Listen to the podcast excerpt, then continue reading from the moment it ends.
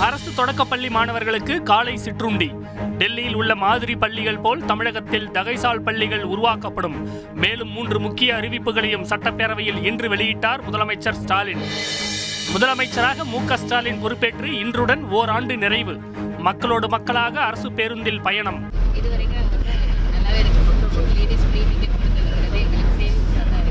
ஓராண்டிலேயே எழுபது சதவிகித தேர்தல் வாக்குறுதிகள் நிறைவேற்றப்பட்டதாக சட்டப்பேரவையில் பெருமிதம். இந்த ஓராண்டு காலத்துல கடல் போன்ற விரிந்த சாதனைகளை செய்துள்ளோம். மக்களை மறந்து விடுவதே திமுகவின் ஆட்சி மாடல் என எதிர்க்கட்சித் தலைவர் எடப்பாடி பழனிசாமி விமர்சனம். மக்களை மறந்து விடுவார்கள் இதுதான் திராவிட முன்னேற்ற கழகத்தோட மாடல்.